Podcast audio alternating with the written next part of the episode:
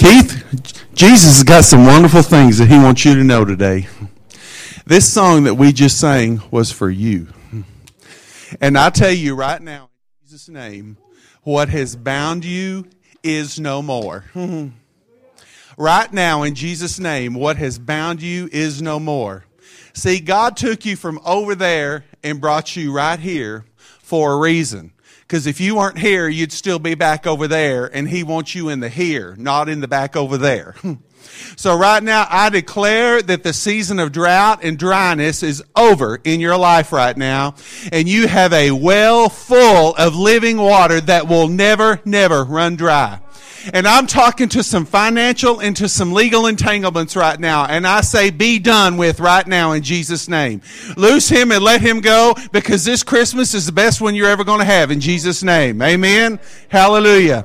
In fact, right now, I just release that over everybody in this room. I declare that this Christmas you're going to have the best season of revelation that you have ever had up to this point because we aren't in 2011. We are in 2012 and that's where Jesus is living right now.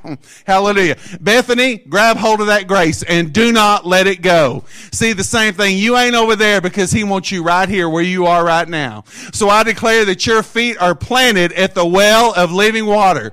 And I declare that it ain't going to be a Charlie Brown Christmas tree in Jesus' name. that it's going to be a White House Christmas at your house in Jesus' name. So I declare every lie that the devil is told right now, I shut it up right now. And I say in Jesus' name, you are a daughter in the house of the Lord. We don't look to what didn't work out. We look to what Jesus is going to bring because the camels are on the way. Don't settle for the puppy dogs. Look for the camels in Jesus' name. Thank you, Lord. Hallelujah. Oh, thank you, Jesus. The mules are on their way. What he meant to say, the mules are on the way. So hold my mule while I shout. Well, hug somebody.